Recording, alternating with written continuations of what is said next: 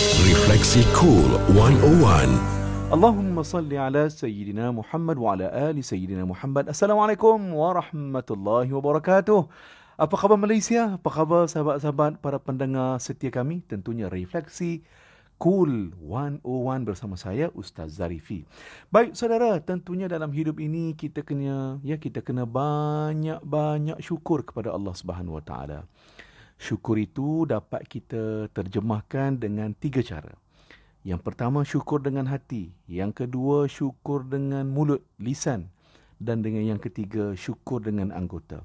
Dengan hati syukurnya bagaimana? Hati kita sentiasa tetap dengan kalimah tauhid la ilaha illallah Muhammad Rasulullah. Hati kita sentiasa tetap dengan kalimah itu walau diuji, walau dicuba kan, walau datang apa juga badai ya tetap kita yakin ujian hidup itu adalah ketentuan Allah yang mana Allah Taala nak angkat darjat kita ya. Ha, ya bila Allah Taala berikan uh, limpahan nikmat ya kebahagiaan kita tak lupa untuk bersyukur. Baik satu. Nombor dua, syukur dengan mulut, lisan. Maknanya lisan ataupun lidah mulut kita ini sentiasa menyebut-nyebut alhamdulillah Alhamdulillah, Alhamdulillah. Ya. Dan yang ketiga, syukur dengan anggota badan. Bagaimana? Badan kita ini makin ringan, makin rajin untuk melakukan amalan ibadat, ya. Makin rajin sedekah, makin rajin solat, ya. Solat-solat sunat, tambah solat-solat sunat, ya. Kita kekalkan uh, apa nama? Tak tinggalkan solat fardu. Ha, itu sebagai contoh. Jadi tuan-tuan hidup ini jangan lupa sentiasa bersyukur sebab orang yang bersyukur Allah Taala akan tambah nikmat lagi ya. La in syakartum la azidannakum. Orang yang bersyukur Allah Taala akan tambah lagi nikmat, tambah lagi nikmat. Tapi mesti diingat wala in kafartum inna adzabi lasyadid. Tapi kalau siapa yang kufur nikmat ya, tak mahu bersyukur kepada Allah, yang ingkar perintah Allah, mereka ini akan diberikan azab neraka, azab yang maha pedih. Baik, saudara yang rahmati Allah Taala sekalian.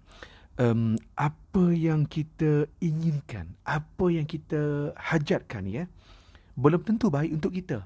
Ha ya, belum tentu baik untuk kita apa yang kita mahu itu. Uh, jadi tuan-tuan, mungkin apa yang kita nak tu, apa yang kita hajatkan itu kita tak dapat. Ya, sekarang ini kita mesti bersangka baik ya kepada Allah Subhanahu Wa Taala. Apa yang kita ada, apa yang kita dapat itu kita bersyukur kepada Allah Subhanahu Wa Taala. Maknanya kita bersangka baik kepada Allah dan kita berdamai dengan takdir yang telah ditentukan oleh Allah Subhanahu Wa Taala. Ya, kalau tak dapat apa yang kita inginkan, ya, syukurlah apa yang kita ada. Syukurlah apa yang kita dapat sekarang ini. Ya, kan itulah tuan-tuan yang dirahmati Allah Taala sekalian. Imam Tabi'in Ayyub As-Sakhtiani dia kata apa? Jika yang kita inginkan tidak menjadi, ya, jika yang kita inginkan tidak menjadi, inginkanlah apa yang menjadi. Ha, ya. Maknanya tuan-tuan, kita menerima apa saja ketentuan Allah Subhanahu Wa Taala. Kerana apa? Boleh jadi ya benda yang kita nak pada mata kita baik, tetapi sebenarnya itu tidak baik bagi kita.